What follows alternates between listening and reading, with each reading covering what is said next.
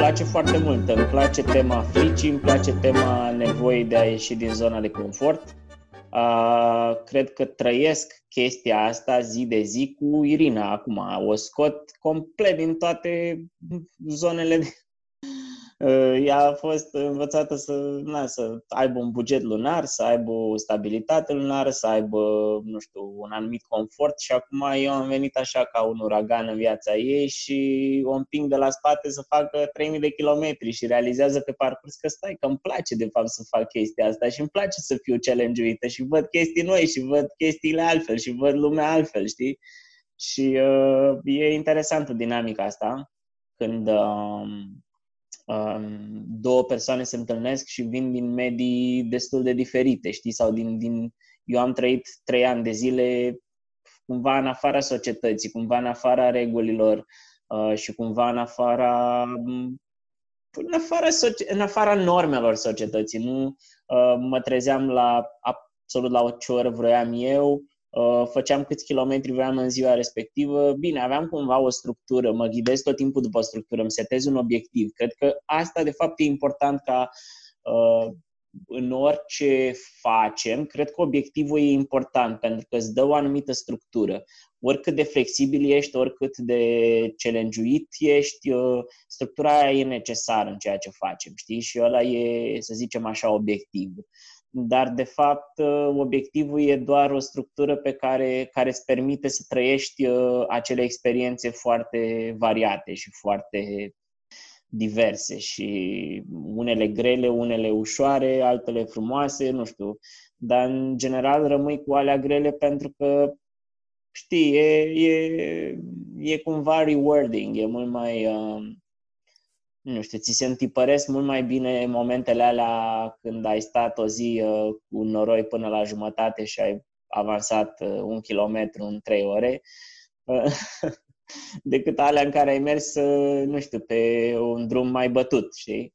Uh, și așa mai departe. Și cred că asta e, e valabil în absolut tot ceea ce facem în, în viață, fie vorba de un proiect pe care le iei de la zero și îl duci până la nu știu, fie că vrei să construiești o casă, fie că vrei să te apuci de o nouă carieră. Cred că aceste momente dificile sunt momentele în care a, ne schimbăm cu adevărat și avem nevoie de ele ca oameni. În tot acest univers, eu cred în, adică eu cred foarte mult în evoluție și exact asta înseamnă evoluția. Evoluția înseamnă să, să pentru mine cel puțin, eu așa o văd, tocmai depășirea acestor obstacole și adaptarea în situații complet noi.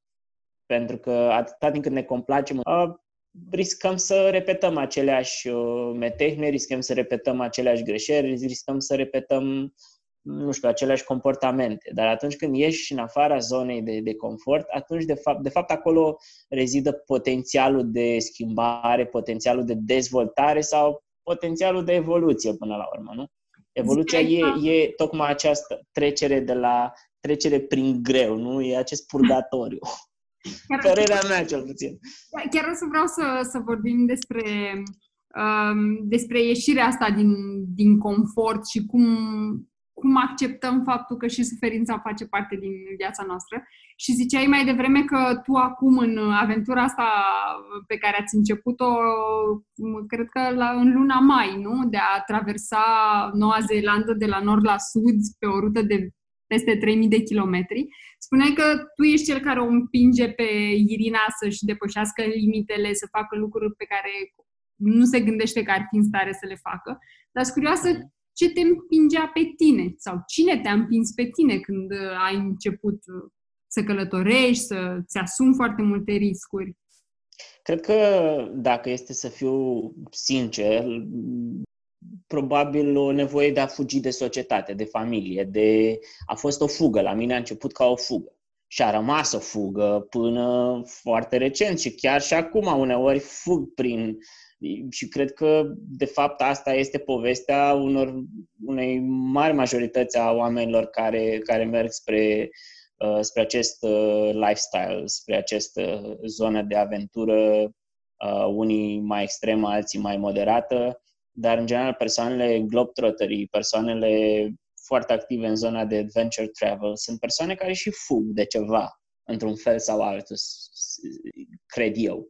Și uh, zic asta în primul rând uitându-mă la mine, că până la urmă am început să, nu știu, să-mi depășesc aceste granițe uh, încă de la 10 ani, când plecam de la Piatra Neamț la Bical sau la Bacău cu trenul și încercam să convin și alți copii să o facă cu mine. Uh, și asta probabil era și, adică sigur era și din o lipsă probabil de empatie la mine în familie și dintr-o uh, lipsă de conexiune cu, cu cei apropiați și o nevoie de a fugi de anumite dureri. Cred că, cred că așa a început și uh, cred că cred că asta e o, o temă a vieții mele, nu? cu care trebuie să, reușit trebuie să confrunt. Să, să anestezieze durerea pe care o simțeai? Uh, cred că e un proces care durează toată viața și poate și după. Uh, e o formă de a, de a fugi, dar în același timp e și o formă de a te regăsi și de a-ți da spațiu și de a-ți da timpul necesar să analizezi puțin din afară situația. Pentru că atunci când te afli în uh, te afli în mediu traumatizant sau te afli în, uh, într-un mediu care, să zic așa, nu ți-a, nu ți-a prit și ți-a lăsat durere în spate, nu prea poți să acționezi și nu prea poți să, să creezi schimbare în tine și în acel mediu. Trebuie cumva să te îndepărtezi de el și cred că asta o facem cred că asta am făcut-o automat, nici măcar ca și copil nu m-aș fi gândit la asta, am ajuns la concluziile astea mult mai târziu, dar cred că uh, de fapt asta încerci să faci, să fugi, să-ți dai un spațiu, să-ți dai un timp și să analizezi cumva din afară uh, care sunt opțiunile și cum poți, uh, cum poți uh, rezolva aceste răni. Mm-hmm. Dar da, pleacă, cred, sunt uh, convins, destul de convins de faptul că pleacă dintr-o, uh, dintr-o traumă personală pe care foarte multă lume, oricum în România, uh, în România chiar acum, uite, mă aflu la, la o familie de tineri români, au aceeași vârstă, sunt, suntem de aceeași vârstă. Și uh, chiar discutam lucrul acesta, în România trauma e una foarte profundă și ramificată și oamenii nici măcar nu realizează chestia asta, dar uh, eu nu cred că sunt o excepție. Sunt o excepție în sensul că am încercat să fug de ea prin călătorie, am încercat să mă, um, să mă regăsesc în, în mediul natural de care sunt foarte atașat. Crescând la Piatra Neamț, uh, na, veri întregi, verile mi le petreceam pe dealurile din, din împrejurim, Pietricica, Cernegura și așa mai departe.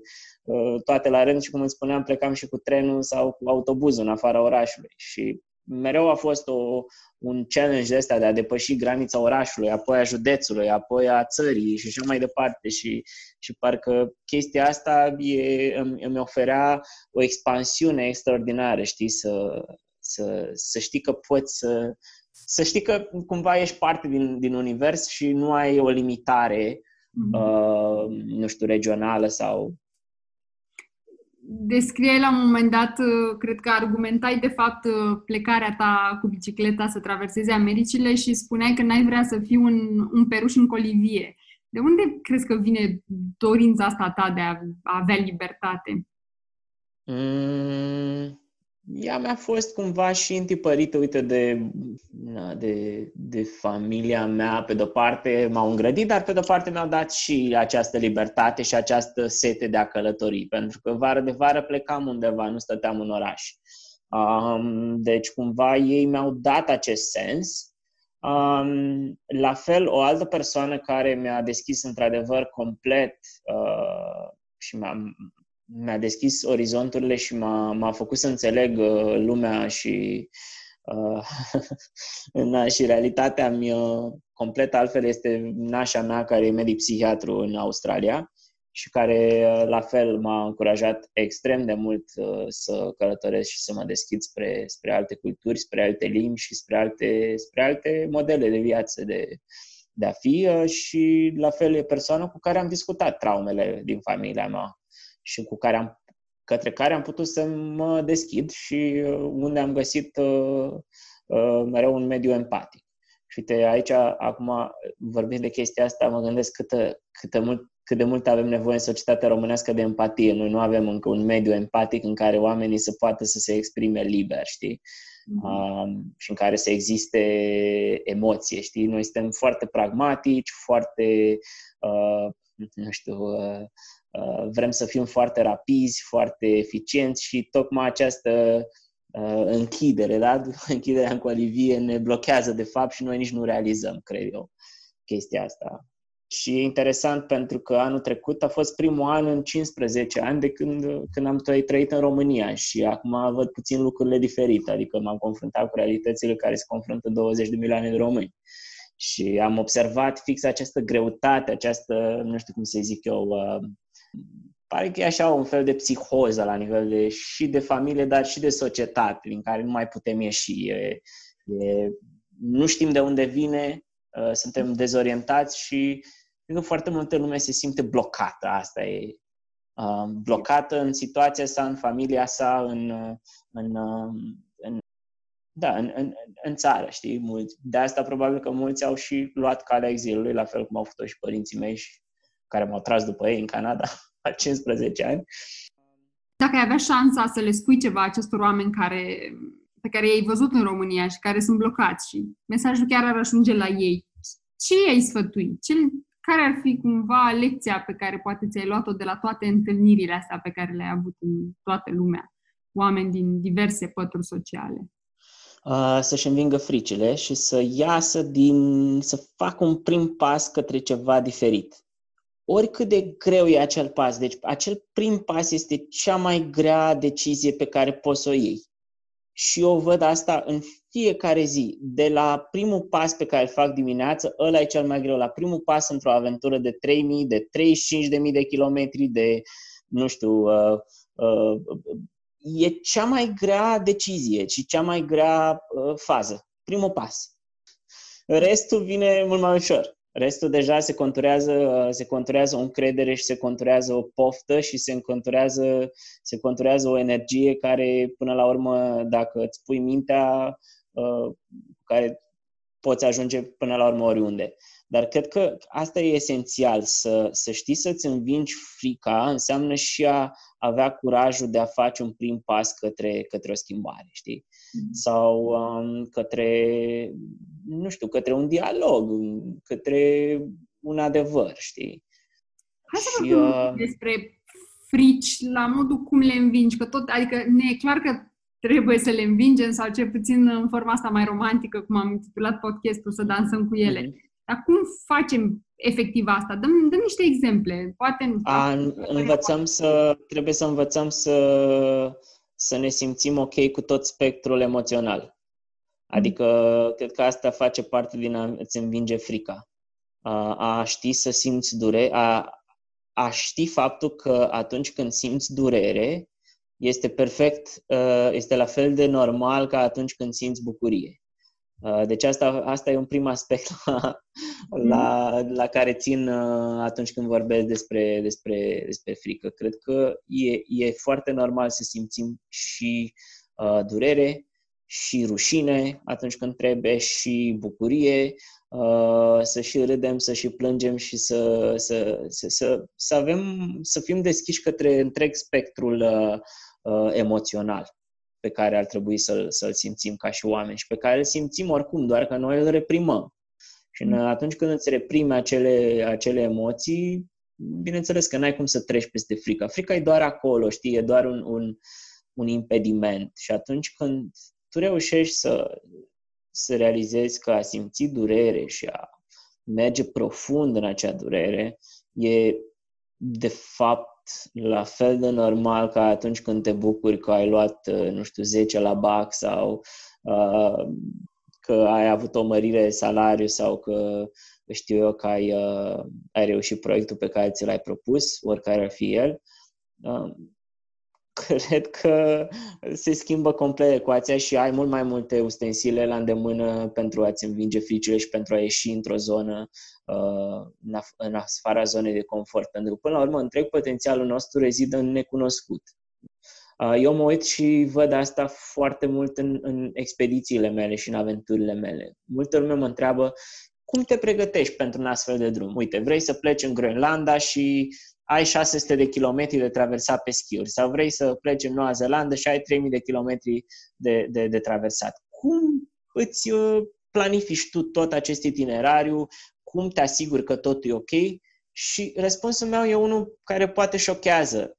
Nu e. Eu dacă știu 5, maxim 10% din ceea ce are să se întâmple pe traseu, sunt deja happy, sunt deja fericit cu chestia asta, sunt deja mulțumit cu ea. Mm-hmm. Sunt deja mulțumit cu acei 5% pe care, uh, pe, care, pe care știu și care mi oferă o, o, o certitudine, da? Restul de 95% mm-hmm. e acel potențial pe care îl absorb cu, cum să zic eu, cu, cu toată dăruirea, cu toată nebunia mea, pentru că fix acolo e, e practic, uh, uh, cum să zic eu, uh, entuziasmul aventurii și uh, motivația de a o face. În acel 95% din, de necunoscut. Pentru că e clar un drum din care înveți enorm, nu? Și eu mă hrănesc cu aceste, cu aceste experiențe noi, cu acei 95% de care nu-i cunosc. Pentru că aia 5% sunt programați, sunt, uh, cum să zic eu, sunt, sunt acolo și îți oferă acea structură de care vorbeam la început, dar acel obiectiv, nu? Sau acele părticele din obiectivul pe care vrei să-l, să-l, să-l, să-l duci la, la, la bun sfârșit.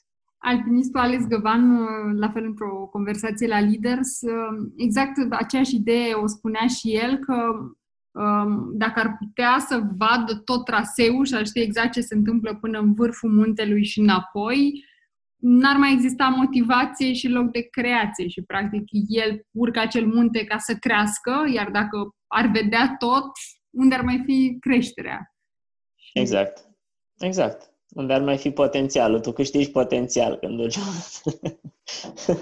Practic, tu setezi obiectivul, adică știi unde vrei să ajungi, dar drumul până acolo e, de fapt, cu foarte multă flexibilitate, din câte înțeleg eu. Da, bine, și mai, mai am un aspect, adică o fac prin forțe proprii, sau așa îmi place mie să spun, forțe proprii, adică nu folosesc mijloace motorizate. Eu promovez foarte mult, uh, cum să zic, un tip de expediții solo, sau în cazul ăsta, na, acum sunt cu prietena mea, Uh, și o facem împreună, dar uh, într-un mod non-motorizat, într-un mod în care uh, totuși te confrunți cu niște kilometri făcuți prin forța propriilor mușchi. Fie că dai la bicicletă, fie că, na, că mergi pe jos sau pe schiuri, nu? Adică sunt adeptul um, formelor de, de a vedea lumea non-motorizate. Adică astea ar fi în principal mersul pe jos, uh, bicicleta și uh, schiurile, nu? În zonele polare. Apropo de, de frici, prima noastră reacție la frică și mm, ziceam mai devreme și că, că prietena ta e tot timpul în fața, confruntându-se cu frica, și prima noastră reacție e de obicei să dăm vina pe celălalt sau să găsim un vinovat. Au apărut conflicte de genul ăsta, mai ales că experimentez și călătorit un doi acum?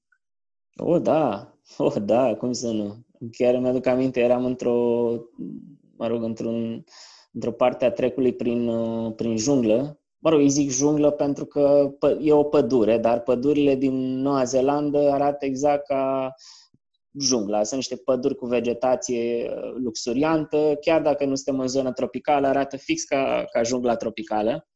Uh, și am prins acum, fiind iarnă, o perioadă foarte ploioasă și uh, eram la cort, adică am rămas blocați în pădure la cort. Irina nu s-a simțit, în, nu a vrut în ziua aia să părăsească cort.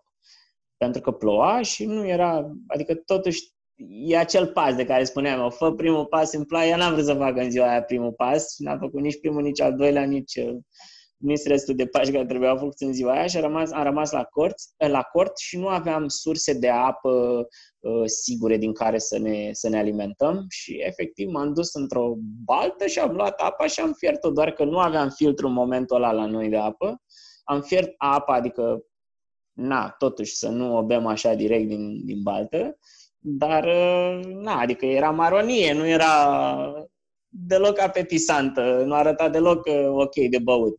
Și bineînțeles a avut o criză, adică asta e chiar cum să-mi dai apă din baltă, păi ce facem aici, chiar așa îți bagi joc de mine și așa mai departe. Dar până la urmă rămâi cu, na, treci peste asta, trecem împreună peste aceste clipe mai grele și mai, mai, na, mai pipărate, să zic așa, și na, important e să, să știi să-ți continui drumul, chiar dacă Adică să vezi, să vezi lucrurile astea ca episoade ale, ale, ale aventurii, ca episoade ale expediției și atunci cred că e ok. Uh, dar da, sunt momente tensionate. Cred că fiecare cuplu trece prin chestia asta. Nu, e, nu există cuplu perfect și nu suntem cuplu perfect. Uh, tocmai că aceste momente cumva scot la iveală aspecte din tine și până la urmă te conectează mai mult cu celălalt. nu cred că există loc mai bun să, să vezi uh, să vezi adevărul și să vezi uh, felul de a fi unei persoane uh, mai mult decât o faci atunci când ești cu ea în natură. Și asta îmi place la nebunie, pentru că e un, e un întreg show, știi, de, de caracter și de, de, de situații. Povestește-mi un pic de momente din care ai experimentat frica, poate chiar teroarea, în, poate acum în Noua Zeelandă, dacă s-a întâmplat mai recent, sau dacă nu în expediția ta din America?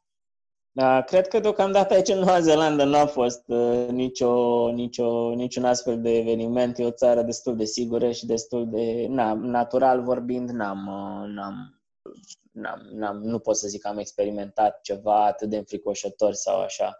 Uh, mă gândesc la mai degrabă la America de Sud, la momente cum ar fi cel din Bolivia, când uh, eram pe un versant la peste 6.000 de metri altitudine, încercam să fac o ascensiune pe masiv, uh, pe Parinacota și m-a prins o furtună de uh, zăpadă cu trăznete, adică pentru mine era ceva nou chestia asta. Cum în capul meu nu se legau ambele, cum să existe trăznete și să, să ningă și să, să am să pot să fiu trăznit oricând. Și nu, nu, nu se legau uh, chestiile astea două în capul meu, dar s-a întâmplat. Asta eram cu pioletul în mână și cu pe un versant dezgolit, n-ai aveai niciunde să te ascunzi și trăznetul uh, și trăznea la uh, doi pași de mine. Și mi-aduc și acum aminte că am, uh, am apelat la serviciile de urgență de pe, de pe versant de acolo, în timpul furtunii, am reușit să apelez și uh, Uh, cei de la serviciu de, de, de urgență mi-au zis, păi, ok, cine te-a pus să te urci acolo? Cum te-ai urcat, așa să te dai și jos. nu mai ce faci. Bine, oricum nu mă așteptam ca cineva să acționeze sau așa, dar am zis măcar dacă mor acolo să se știe locația, ultima locație, să nu le creez mai multe probleme decât, uh, decât a, au deja. Um, alt moment, bine, mult, cred că aș fi tentat cumva așa clișe să zic că în momentul în care mi-au pus uh, niște uh, puști arma în față, m-am temut, dar nu, nu s-a întâmplat atunci. E foarte interesant procesul că a intrat în mine furia mai mult decât teama atunci. Mm-hmm. Furia pentru că vreau să mă jefuiască. I-am zis, băi, ok, nu mi-au cerut prima dată un telefon și uh, apoi mi-au cerut tot. Mi-au zis, don-moi, don, don, don tu je te donne rien, mon ami, c'est quoi ça? și uh, am fugit, au urmărit și m-au, sau, sau, uh, s-au împrăștiat după aia când am ajuns într-un scoar central, cei trei puști vitezi cu arma în mână, dar uh, na, așa poate te gândești sau poate vă gândiți că atunci când ai o armă în față, ți-e teamă. Și acum mă gândesc și eu uimit că nu mi-a fost teamă în momentul când mi-au pus armă în față pentru că a intrat furia în mine și cred că, uite, furia poate să fie o, o, un sentiment mult mai puternic și mult mai uh, necontrolabil decât, uh, decât teama, știi? Mm-hmm. Gândindu-mă acum la chestia asta. Și uh, da, dar au fost momente în care, într-adevăr, simți frica. Frica e necesară, frica e din nou un fel de structură, un fel de, de, de, de emoție care îți dă o structură și care, într-adevăr, te protejează evoluțion, din punct de vedere al evoluției, ne-a protejat specia, adică frica e necesară, e, e biologică, e ok și uh, îți, dă un, uh, îți dă o structură nu? și te apără de anumite, de anumite situații. dar în același timp, atunci când, când intră prea tare în tine și te, te, te limitează, iar nu-i bine. Um, sigur, au fost, au fost momente tensionate în Americi, nu știu, de la în Venezuela au venit niște bandiți și m-au căutat într-un hotel în care am cazat la, în timpul nopții și a doua dimineață a trebuit să mai, să mai scorteze gărzile bolivariene în afara orașului. Au fost momente cum e în Patagonia, în țara de foc, m-a prins chiar pe ultima sută de metri, între ghilimele, înainte să ajung la Ushuaia. Am, am fost prins într-o, tot așa, într-o furtună de zăpadă, de data asta cu vânt extrem, care mi-a, eu nu mi-am ancorat bine cortul și era să mă, să mă măture, să mor de hipotermie, efectiv. Că, da, a trebuit să ies din cort, cortul la pământ, nu mai puteam să dorm în el, nu mai puteam să fac nimic, vântul mă mătura în direcția opusă și singura mea scăpare a fost că la 2 km distanță erau niște barăci ale muncitori uh, de la drumuri și asta m-a, m-a salvat. Uh, dar uh, nu, au fost momente, momente destul de tensionate, atât din punct de vedere al factorului uman, cât și al cel natural și mm-hmm. etc., etc. Adică, până la urmă, și în Statele Unite am avut de înfruntat o iarnă foarte grea, la fel s-a întâmplat în, în Argentina, prins ambele ierni, și cea boreală și cea australă. Dar da, e, e parte din, e parte din, din, din joc, din aventură. Știi ce mă gândeam? Că, deși nu prea am experimentat nimic, nici măcar care să apropie de ceea ce îmi povestești, e clar că în momentul când ți se întâmplă, intervine frica și atunci, cum ziceai tu, natura noastră umană, practic, cu această emoție se duce și își salvează viața, că ăsta e instinctul. Dar trăind toate astea, mă pun eu în situația asta, mă gândesc că mi-aș imagina, adică ar apărea anxietatea mai degrabă, temându-mă foarte tare de ce ar putea să se întâmple, tocmai că am văzut că se pot întâmpla. Și mă, mă întreb cum, cum se întâmplă procesul ăsta în mintea ta. Mhm, da. Uh, încerc să mă gândesc și eu, încerc să merg pe fir. Um, da, din nou, din nou e o chestie de a avea curajul de a merge împotriva acelui, acelui sentiment de anxietate care îmi spui tu. E multă vreme, pot să-ți dau un exemplu care îmi vine acum. De multe ori uh, oamenii sunt cei care îți proiectează frica și mă gândesc la situația în care urma să traversez dintre, între Columbia și Venezuela și toată lumea mi-a proiectat această frică despre Venezuela și despre cum se, mă rog, uh, cum se răpesc oameni, cum uh, ești jefuit acolo și cum, na, se, e toată nebunia aia și până la urmă, ca să mergi în direcția aia sau, nu știu, ca să urci acel munte de 6300 de metri, de 8000 de metri, ca să faci acel traseu de 35.000 de kilometri sau știu, ca să faci orice aventură de acest gen și să, să-ți depășești anumite limite, trebuie să mergi puțin împotriva, împotriva ceea ce ți se pare uh, neomenesc sau uh, care nu ți se pare natural, nu? Și atunci când mergi să descoperi că de fapt există mai multe, perspectiva e mult mai mare decât cea pe care noi imaginăm noi la început, știi? Și încerci să simți și să, să percepi lucrurile altfel și asta îți dă încredere să faci următorul pas și următorul pas și următorul pas. Dar trebuie, eu cred foarte mult că trebuie să trecem puțin peste uh, acea anxietate. Uh, trebuie să facem acel pas fix în fața ei, știi? E ca și cum uh, noi doi vorbim și eu, nu știu, tu îmi par mie foarte impunătoare mm. și foarte sigură pe tine și eu sunt foarte fragil și nu am curajul să mă uit în ochii tăi. Pentru că mm. știu că mă domin. Sau în capul meu, eu cred că tu mă poți domina. Și mm. atunci, cumva, stau ispășit acolo, nu mă uit la tine, uh, mă fac că nu te văd sau uh, vorbesc cu tine cumva în, uh, așa ca de, la, ca de la cel mic la cel mare, știi? Da. Și e aceeași, e aceeași chestie în lumea aventurii, nu? Când te pui să traversezi Antarctica sau, știu eu, Groenlanda, uh, sigur, nu-ți pare, nu știu, te gândești la multe obstacole. Dacă vorbești de Groenlanda la o latitudine mai avansată, te gândești la urși polari, că poate să mhm. vină și să te exact. mănânce la cort, știi? Și nu ai niciun timp de reacție. Da, până la urmă, poate nu te mănâncă. Adică, știi, e, cred că șansele să nu te mănânce sau să nu-ți pățești nimic sunt mult mai mari și ai un, un, un uh, un potențial și un avantaj de dezvoltare mult mai mare decât atunci când uh, pui în balanță toate aceste pericole și îți zici că, ok, eu nu fac chestia asta pentru că nu se merită. Mhm. Eu cred că se merită. Eu cred că se merită tocmai pentru că ceea ce ai de câștigat sau pentru a câștiga acel ceva, trebuie să și dai ceva la schimb. Și acel ceva la acel schimb e de multe ori riscul pe care ți-l iei. Mhm. Adică tu efectiv pui în balanță ce pot câștiga dacă o să trec peste treaba uh-huh. asta versus vine ursul și mă mănâncă? Sau nu te gândești chiar atât de specific? Versus, na, nu știu, dacă vorbim de Africa, mă pune un uh, pluton, nu știu, o să fiu pus în fața unui pluton de execuție. Uh-huh. Fapt real întâmplată tipului Mike Horn care a traversat, uh, a făcut ocolul Pământului în jurul ecuatorului l-am pușcat pe cel de lângă el, el s-a dus mai departe. Ok, există chestiile astea. Uh, nu știu, uh, te ești mușcat de un șarpe și mori în deșert în Australia, da?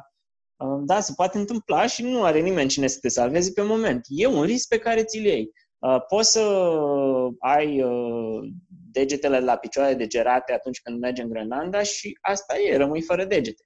Dar toate aceste lucruri, ok, Poate să nu se întâmple atâta timp cât totuși îți iei anumite măsuri de precauție. Pentru că eu nu sunt adeptul, uh, deși vorbeam la început că îmi place să știu aia 5% și restul 95% să fie necunoscut. Ok, în aia 5% includ totuși niște riscuri calculate. Mm-hmm. Îmi calculez aceste riscuri, ok? Nu mă duc în Grenlanda fără un echipament uh, adecvat Uh, nu mă duc fără o pușcă la mine dacă e cazul, uh, de a, dacă mă întâlnesc urși uh, polari și așa mai departe. Sau, nu știu, nu mă duc în, uh, să traversez Americile fără o bicicletă adecvată și fără, niște, fără un cort adecvat, fără o, o, o, și așa mai departe și fără a cunoaște cât de cât anumite riscuri la care mă expun.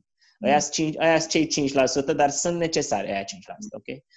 Ți-ai um, mai puține riscuri acum că nu ești singur? și că practic... Uh, eu cred că mi-am asumat multe riscuri. De fapt, ne-am asumat amândoi un risc și mi-a plăcut felul în care am făcut-o. Mi l-am asumat în ce sens? În sensul că am rămas aici, multă lume a plecat, adică mulți din care erau, uh, mulți străini care erau în Noua Zeelandă au decis să plece spre țările de origine și noi am rămas totuși în carantină aici, pentru că la două zile după ce ne-au fost anulate zborurile, întreaga țară a intrat în carantină și inclusiv și noi și ne-am dus într-o, într-un, într-un rășel care nu auzisem niciodată în, în, în, viața, în viața mea, nici eu, nici Irina. Și mm. uh, cred eu că, de fapt, ce am făcut în momentul ăsta uh, poate părea, nu e, nu e nimic spectaculos, dar cred că am transformat o, o situație de criză într-o nouă oportunitate pentru că nu aveam de gând să traversez anul ăsta Noua Zeelandă. Planul era ca în septembrie, în sfârșit de august, a doua jumătate a lui august și septembrie să traversez Groenlanda pe schiuri cu, uh, cu Aurel Sălășan. Mm-hmm. Și uh, mi-am dat seama că lucrul ăsta nu se va mai putea întâmpla în acesta și am rămas aici ok, nu m-am gândit la început atunci când am băi, ok, o să mă apuc să traversez Noua Zeelandă uh, pe jos. Dar între timp, cumva, lucrurile au început să se alinieze în direcția asta și Irina e cea care a venit de fapt cu ideea. Băi, este puțin. Uh, uite, în loc să facem hike-ul ăla, de ce n-am început să traversăm Noua Zeelandă? Adică, efectiv, ne-am dat seama că în momentul ăsta lumea e în criză și toți trebuie să fim inventivi, să facem cu ce avem. Noi ce aveam? Aveam șederea asta în Noua Zeelandă, eram blocați aici. Uh, nici spre Europa nu, nu vreau să ne întoarcem momentan și nici pe alte direcții nu poți să te îndrepți, că nu ai cum. Granițele sunt închise, zborurile sunt destul de limitate. La... Și atunci încerci să creezi dintr-o situație de criză, dintr-o situație, uh, nu știu, într-o situație cum este aceasta cu epidemia de COVID-19, ceva care să funcționeze, ceva care să meargă, ceva interesant, ceva care să fie motivant și care să te, să te ajute, nu știu, să treci, să treci peste și să, să faci ceva interesant până la urmă. Nu? Mm-hmm. Da. Mă gândeam cum... Ce înseamnă pentru tine incertitudinea? Mm, înseamnă istoria vieții mele. Asta înseamnă incertitudinea. Nimica în copilăria mea nu era cert. Ok? Deci nu a existat, uh, nu a existat uh, certitudini, nu a existat boundaries, știi? Unii, mm. unele familii sau unele copii cresc cu foarte, mult, foarte multe boundaries. Eu nu, n-am crescut cu asta. Eu am crescut mai degrabă cu o incertitudine ce se întâmplă. Și nu vorbesc aici de faptul că n-aș fi avut mâncare sau că eram într-o familie săracă, pentru că n-am fost o familie săracă. Sau, mă rog, nici bogată, nici săracă. O familie, nu știu, familia tipică anilor 90 din România, după Revoluție. Și uh, cred că am avut tot ce mi-a trebuit în copilărie și nu mă refer la, la incertitudine, la faptul că n-aș fi avut, uh, nu știu, bunurile necesare uh, sau uh, mâncare în copilărie sau nevoi, nu știu, ceva care să nu-mi satisfacă nevoile primare. Dar în același timp incertitudinea aia venea din incertitudinea emoțională a celor din jurul meu. Uh, na, din foarte multă furie a indivizilor care erau în jurul meu, din foarte multă reprimare emoțională, da, pragmatici, dar foarte reci emoțional și foarte imprevizibil. Nu știai ce are să se întâmple, dacă lucrul ăla chiar are să se întâmple sau nu are să se întâmple, dacă acționează în felul ăsta sau acționează în alt fel. Cum va reacționa în situația respectivă. Și cred că incertitudinea a fost mereu parte din viața mea și este. Și am trans incertitudinea până la urmă, să zic așa, am, am dus-o și în această zonă de aventură mm-hmm. care îmi dedic marea parte a vieții acum. Da, eu cred că totuși are, are, are potențialul de a incertitudine, are potențialul de a uh, mereu încerci să găsești soluții sau mereu încerci să găsești uh, să găsești căi de a ieși din situațiile, din situația respectivă. Și asta se întâmplă și acum. Am încercat să ieșim uh, din situația de criză din Noua Zeelandă prin a traversa țara, prin a face, a crea o nouă aventură. Ai momente în care te îndoiești că ăsta e drumul tău? Da, sigur că da. Pa, păi am destule persoane, destule persoane în jurul meu care să-mi zică că nu e calea asta, nu, e, nu fac bine, nu e, nu, nu Radu, ești... Uh, uh, dar asta asta vine și de la faptul că la mine în familie, știi, în momentele alea când aveai o reușită, niciodată nu erai validat, știi? Adică, nu știu, dacă intram, am intrat la McGill, la Universitatea McGill din Montreal și uh, mă rog, ai mei nu erau, adică nu erau genul de persoane care zic că, wow, ce tare ești, ce viteaz ești, ce bun ești, ai intrat la cea mai bună facultate din Canada. Nu, adică într-un fel era nevoia de a performa și în, alt, în altă parte nu era validarea performanței, știi? Mm-hmm. Și atunci, da, e... Și acum cauți validarea asta de la oamenii care te urmăresc? Uh, există și această parte, da, există partea asta. Într-adevăr, te simți validat de oamenii care trăiesc o poveste prin tine. Eu mhm. asta, eu asta de fapt, uh, uh, cu asta sunt cel mai fericit atunci când știu că alți oameni care urmăresc, care urmăresc videourile, care urmăresc poveștile pe care le scriu uh, și care sper că în curând să-mi citească cartea și să urmărească documentarul când ies, știu, am promis de mult timp că mă ocup de chestia asta și n-a ieșit nici acum, dar va, va veni și lucrul ăsta la un moment dat, uh, să trăiască acea poveste prin, prin, prin, nu știu, prin experiența mea, prin imaginile respective, prin emoțiile și prin ceea ce inspiră acolo. Cred că asta e cea mai mare validare.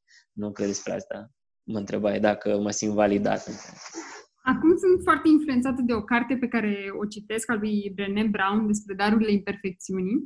Și um, apărea la un moment dat pasajul ăsta care m-a marcat în întâmplător, în care zicea că noi oamenii practic simțim că sarcina noastră e să muncim, nu să ne distrăm. Și atunci vedem productivitatea ca un fel de măsură a prețuirii de sine, că nu concepem neapărat jocul și distracția ca fiind ceva care nu irosește timpul. Și acum, uitându-mă la ceea ce faci tu, și cred că ni se întâmplă multora, doar că o verbalizez eu, pare că viața ta e așa o distracție și un joc și, și mă întreb...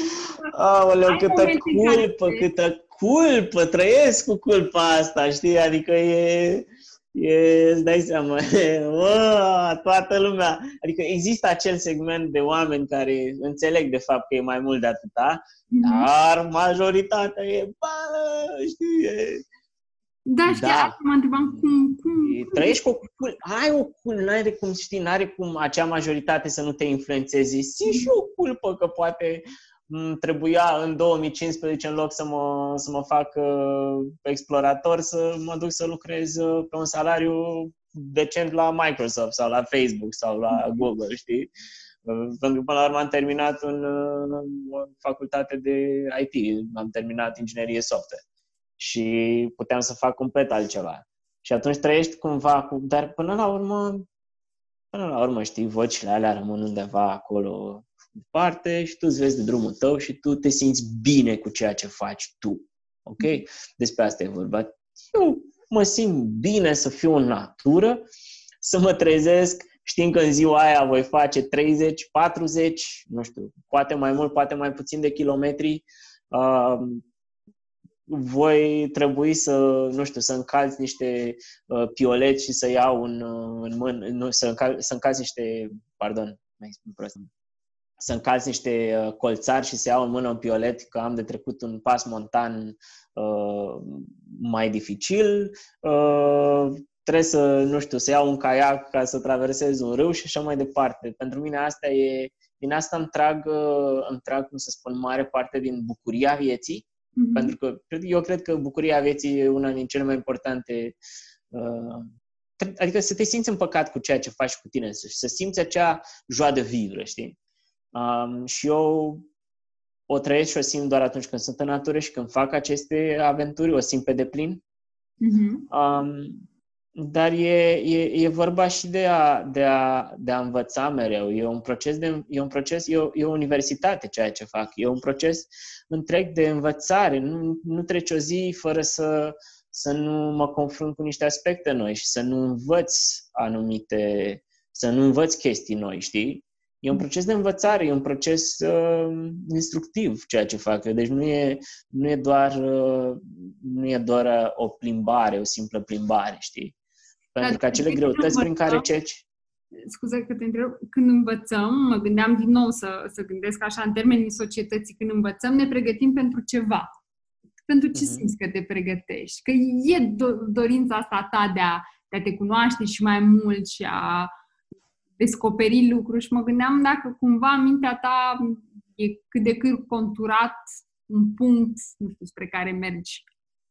Uh, nu cred că există ceva, ceva anume, dar uh, din experiența de până acum știu că am dat uh, aceste experiențe sub formă de, nu știu, de, de ore uh, motivaționale în școli în România anul trecut. Și știu că asta merge mai departe și uh, sunt foarte mulți uh, copii care poate într-o zi vor, lua, vor avea o cale sau vor ști că este ok să fii diferit, știi? Și să vezi lucrurile diferit. Mm-hmm.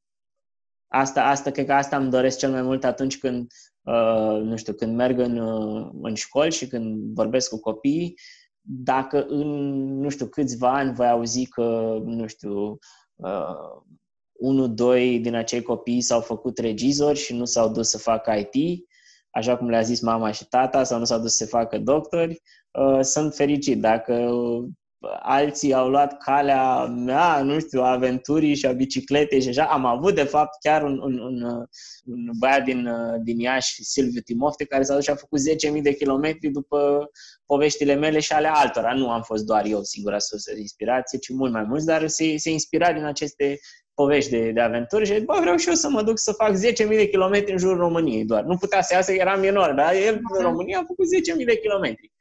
Și foarte fain, știi, când, când poți să dai această energie. Pentru că e o energie și o, o, o știi, un joa de vivră și un proces de învățare. Și un, până la urmă, nu, nu știu, noi ne, ne punem în atâtea clișee și ne, ne, uh, ne simțim, simțim atât de multe prejudecăți că câteodată din cauza acestor prejudecăți și din cauza acestor clișee nu putem să ne atingem uh, nu știu, de adevăratele noastre pasiuni și nu putem să ne dezvoltăm în direcția în care am vrea să ne dezvoltăm. Da? Și aici revenim la frici, frici care sunt de multe ori induse și de prejudecăți și de cei din jurul nostru și de, de societate. Până de faptul că ne comparăm tot timpul cu așa numitele, măcar nu știu cum să le numesc, că așa se cade, așa se face. Asta e... Mm. Uh-huh, uh-huh. Foarte rar um, avem până la urmă exemple de oameni care, din nou, nici măcar nu trebuie să facă lucruri atât de extreme. Pot face cele mai simple da. lucruri, da. le facă foarte bine să bucure exact. de ele. Chiar se învârte. Exact, exact. Poate ajungi la tine o poveste cu acel domn care are grijă de toaleta de pe autostradă. Tot a fost o, a fost o știre și la un moment dat tot postau și oamenii experiența lor și până la urmă acel job ar fi ăla pe care nu și l-ar dori neapărat cineva, dar totuși în momentul în care cineva îl face cu bucurie, deja fiecare, adică pentru fiecare dintre noi poate deveni un exemplu. Da, e rar, ok. Eu nu prea aș crede în a, am să te contrazic puțin cu omul fericit care stă, stă și lucrează la toaletă. E, asta sună puțin ca, nu știu, ca securistul bun, știi? Eu m-am uitat la un moment dat, era, m-am uitat la un moment dat la, la un film nemțesc, Das Leben der Anderen, Viața altora și era, nu știu, poate l-ai văzut, poate nu. E un film destul de bun care, de fapt, arată că până la urmă unul din securiști își dă seama de uh, redevine emoțional și își dă seama de ce face și se, se pocăiește. Devine mm-hmm. securistul bun. Și eu nu prea cred în securistul bun, la fel cum nu prea cred în aceste meserii. Uh, Uh, și îmi, îmi vine în minte vorbele lui Jose Mujica, care am avut o prilejul să-l întâlnesc în Uruguay și el spunea o chestie care eu mai degrabă o cred, uh, cred uh, chestia asta, dacă nu există, există anumite meserii pe care le facem și unele persoane le fac doar pentru că trebuie să le facă și poate maschează acel, acea nevoie de a le face printr-o bucurie, dar da, excepții există. Cred că mai degrabă asumare, poate că am folosit eu cuvântul, că mi se pare că dacă ți-asumi că asta ai de făcut, uite, de exemplu și voi, în călătoria voastră, am tot văzut că ați făcut, ați lucrat pentru a vă câștiga, nu știu, cazarea sau masa. Da, sau da, da, da. da. Ajuta. Exact, da. Până la urmă, da. nu cred că ești cel mai fericit făcând lucrurile alea, dar mi se pare că poți să fii împlinit atâta timp cât tu îți e foarte clar de ce o faci și ți asumi da, da, da, da. faci. Cred că mai exact. degrabă exact. e... Exact. Dar da, am văzut uh, și chiar voiam să te întreb cum, cum a fost întâlnirea cu fost președinte al Uruguayului. Ah, super tare. Ne-am dus și uh, mi-a, am băut mate cu el și mi-a, mi-a făcut, mi-a rulat o țigară de foi. Am fumat o țigară și am băut o, de asta, o, o, un ceai, ceai de mate, na, un băutura mate cu da, da el. Da și uh, mi-am, am vorbit despre fericire. Asta a fost uh, fericire. Bine, omul e o enciclopedie, știi? Uh, păcat că n-am avut mai mult timp să stau cu el, că eu trebuia să o tulesc spre Buenos Aires și uh, n-am, stat, n-am petrecut decât vreo oră cu el, dar uh, omul e într-adevăr o, o adevărată enciclopedie și așa, știi? Uh, dă dovada exact despre ceea ce vorbeam noi mai devreme, dovada că se poate și altfel, știi? Că viața poate fi trăită și altfel. Funcția aia de președinte uh, înseamnă de fapt altceva decât ceea ce percepem noi, nu? Mie mi-a plăcut foarte mult când când m-a făcut să înțeleg, de fapt, cu președintele în ziua de astăzi, în marea parte a țărilor din lume, e văzut tot ca o figură regală, ca o figură monarhică. Nu e, nu, nu e acel funcționar care ar trebui, funcționarul, uh, funcționarul numărul unu al țării. De aia, până în ziua de astăzi, avem toate protocoalele, avem toate normele de securitate și toată această, uh, cum să zic eu, uh, percepție de a fi persoana aia deasupra tuturor, pe când președintele, de fapt, și asta a demonstrat el de-a lungul mandatului său, că președintele este, de fapt, un cetățean ca noi toți, uh, într-o funcție publică și e un funcționar până la urmă. Un funcționar care trebuie să asigure de mers, bunul mers al societății, atât, atât. Dar vom avea încă mult timp, cred eu, până ajunge la nivel mondial de a percepe Uh, lucrul ăsta, pentru că până la urmă, știi, uh, na, francezii, eu zic mai bine cred că decât toată lumea, plus așa și plus să avem șoz. Am făcut anumite revoluții, dar până la urmă tot ne întoarcem la anumite sau tot păstrăm marea parte a metehnelor și le doar le întoarcem puțin. Uh. Pregătești și Noua Zeelandă vreo întâlnire de genul ăsta? băi, mai prins, yeah! Aoleu! Da, chiar acum, uite, am vorbit cu cei de la presă, Ana, am zis, băi, trebuie să iau un uh, interviu la Hasinda. Mm-hmm. Deci trebuie să ajungem la Hasinda, să stăm puțin de vorbă cu ea, să întrebăm cum a gerat. Ne-a impresionat, știi, uh, uh, criza, cum a, gerat, cum a gestionat criza, știi, în Noua Zeelandă. Adică e o țară care, bine, uh, ea tot timpul a vorbit de echipa de 5 milioane, de, cum să zic eu, de, de munca în echipă, de solidaritate, de, uh, nu știu, cooperare și asta cred că definește, uh, definește foarte mult societatea neozelandeză. Mă uitam aici, e un fel de, de, de mentalitate insulară unde tot nimic nu se, știi, nimic nu, e, nu există, uh, cum să zic eu, uh, toată lumea, toată lumea cooperează și știe că aici oricum totul e sigur, totul se rezolvă, totul e luat cu calm și, bineînțeles, atunci când vine o situație dificilă, cum e asta, este criza asta, epidemia aceasta de COVID-19, uh, da, ok, sigur, vor exista oameni supărați, vor exista oameni îngrijorați și așa, dar uh, oamenii cooperează, oamenii știu să, să coopereze la nivel de societate și asta pornește de jos. Uh, și ea se vede în politic, ea se vede în persoane uh, ca Hasinda. Comunicarea mi se pare, cred că cel mai important și cel mai, um, cum să zic eu, cel mai uh, forte punct al Hasindei și al neozelandezilor mă uitam atunci când uh, călătorim, da, mergem prin Noua Zeelandă și observăm că nimic aici nu este lăsat uh, nescris sau neelucidat. Totul se elucidează. Ok, avem păsărica asta kiwi care uh, este uh, în uh, pericol de dispariție, da? Este pe cale de dispariție. Peste tot există afișe, panouri, uh, uh, indicatoare, fiți atenți, uh, despre asta este vorba, asta avem, asta trebuie să protejăm, da? E o comunicare scrisă, orală, între cetățeni, totul se știe.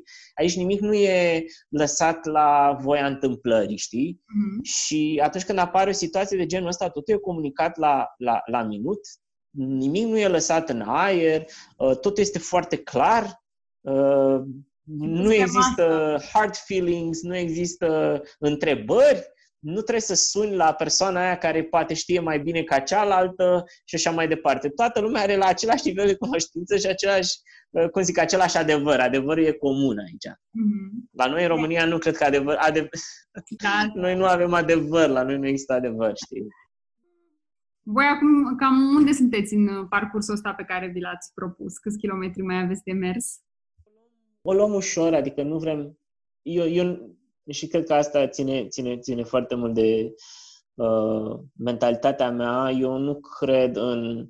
sau nu, nu țin atât de mult la, la performanță sau la a, a, a, a face performanță dintr-o asemenea aventură sau a face un record de kilometri în uh, X zile, nu, ci mai degrabă tocmai că uh, i-am, i-am inspirat acest, uh, această latură și Irinei să ne bucurăm de fapt de traseu. Asta e, e, e cheia și asta e, asta e ceea ce ne motivează deep down, știi? Pentru că și Irina vine dintr-un mediu, adică a jucat tenis de performanță și ea toată copilăria ei a fost stresată și a fost, uh, cum să zic eu, uh, nu știu, uh, terorizată, traumatizată cu faptul că trebuie să faci uh, lucrurile într-un anumit fel și într-o anumită fază a zilei și într-o anumită, nu știu, să ai, să ai o anumită conduită și o anumită, nu știu, să, să, să faci totul îngrădit, știi?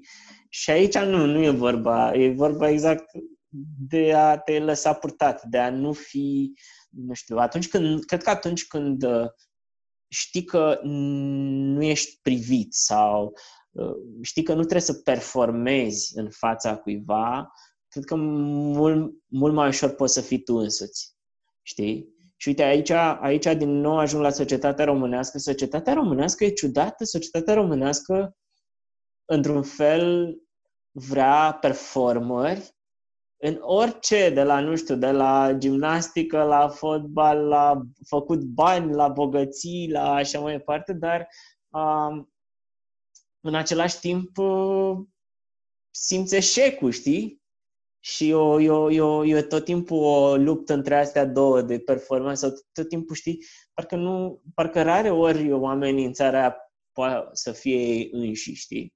Mm-hmm. Și atunci ăsta este și un drum prin care încercăm să fim noi înșiși, departe de societate și departe de orice constrânge. Nu? Dar nu e și asta o, că am început să vorbim despre fugă și te ajungem la final. Da. Până la urmă tot ajungi să te confrunți cu lucrurile. Eu am avut, uh, apropo de ce mă mustra pe mine în momentul în care călătoresc și din nou, e, cu siguranță mi-aduce foarte, foarte multă bucurie sau cea mai mare bucurie. Tot timpul mi-am pus fix întrebarea pe care ai, ai zis-o tu la început. Oare nu fug de fapt de ceva și când o să mă întorc o să fiu tot acolo? Da. da, și de fapt acel ceva e în tine, știi? Nu e, nu e de fapt nicio... Uh, na, poți să fugi o viață întreagă de... Adică poți să, poți să asociezi uh, acel ceva din tine cu locurile unde ai crescut, cu mediul în care mm. lucrezi, cu mm. familia ta, dar până la urmă e aici în tine, știi? Și atunci când realizezi că e în tine, poți să începi să te conectezi cu acel ceva. Și poți să începi să vezi să să, de fapt, să, da, să integrezi acele laturi pe care, care ție ți-au fost, uh, despre care ți ți s-a zis că nu ar trebui să facă parte din tine sau um, că nu ar trebui să fie așa. Și ele sunt așa și vor fi așa mereu. Și atunci um, parte din acest proces este de a le scoate la iveală, de a le de a te uita în ochii lor și de a zice, ok, și ăsta sunt eu, și ăsta sunt eu, și ăsta sunt eu, nu? Mm-hmm. A, a, a, a înțelege întreg spectru eurilor personale. nu? Și, uh, și asta, uh, din nou, are de-a face cu tema noastră, cu frica, nu? Uh, pentru că te ajută enorm în a, în a o în a o canaliza și în a o înfrunta mult spus, înfrunta, da, înfrunta, să zic, um, și a, a, a, a, a-ți permite să, să vezi dincolo de ea, să vezi și să, să cugeți către alte orizonturi, către alte mm. forme de a fi și de a, de a, de a te dezvolta, de a te, de a te cunoaște. Dacă ne-am mutat acum spre viitor, e ceva care te sperie? Uh, mă sperie situația actuală. Mi-e frică să nu ne întoarcem la, nu știu, la șovinisme, la naționalisme, la... Uh, mi-e frică să nu ne închidă toată epidemia asta, știi, și să ne transforme în niște, uh, nu știu, în acele păsărele de colivie de care spuneai tu adineauri, știi? Cred că asta e cea mai mare frică pe care o am acum. Da, chiar am o frică în sensul ăsta, pentru că eu m-am dezobișnuit de uh, granițe, de limitări, de... Și acum, wow, dintr-o dată m-am trezit într-o lume care fix asta, fix asta se întâmplă, știi? și, și mă sperie, nu pot să zic că nu.